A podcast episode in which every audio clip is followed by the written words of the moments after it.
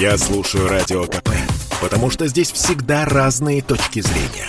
И тебе рекомендую. Цены на арендное жилье в крупных городах России за год выросли до 30%. Об этом говорят аналитики. Это произошло, в частности, из-за высокого спроса, сказал в интервью радио КП специалист рынка недвижимости Андрей Бекетов. По его словам, ставки могут подняться еще на 10-15%. Это произойдет в случае принятия законопроекта Минстроя о создании государственной информационной системы, в которой необходимо будет регистрировать все сделки. Вот что о причинах говорит эксперт инфляция, в любом случае денежные средства увеличиваются. А во-вторых, связано с э, миграцией населения, востребованностью жилья для аренды, перемене места жительства, перемене места работы. Ну и, наверное, в том числе это, вероятно, связано еще с тем, что государство собирается вот этот сектор аренды жилья ввести в разумные рамки и осуществлять контроль за ним с выплатой части денег, полученных от аренды в пользу государства. И это тоже наложило свой отпечаток на ценовую ситуацию.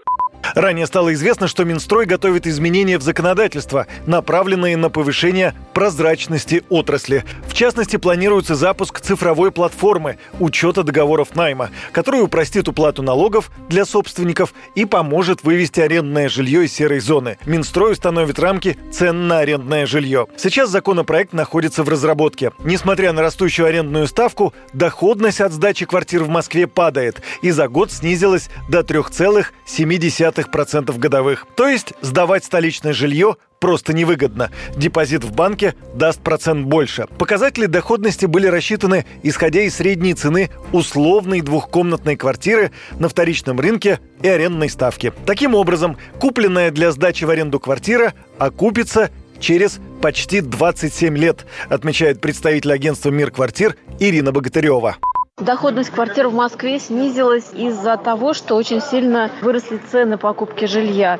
В первую очередь они выросли на первичном рынке из-за льготной ипотеки, которая действовала почти полтора года, а, и из-за подорожания строительных материалов. Поскольку цены на первичном рынке выросли, они выросли также и на вторичном рынке, что повлекло снижение а, общей доходности квартир в Москве. Выгоднее всего сдавать свою квартиру в Астрахане и Нижнем Тагиле. Там можно заработать почти 10% годовых. Купленное для сдачи в аренду жилье окупится всего через 10 лет. Не намного ниже доходность в Магнитогорске, в Мурманске, Грозном, Архангельске, Череповце, Тольятти, Волгограде и Челябинске. Их окупаемость от 13 до 14 лет. Ну а самое низкодоходное жилье в Сочи.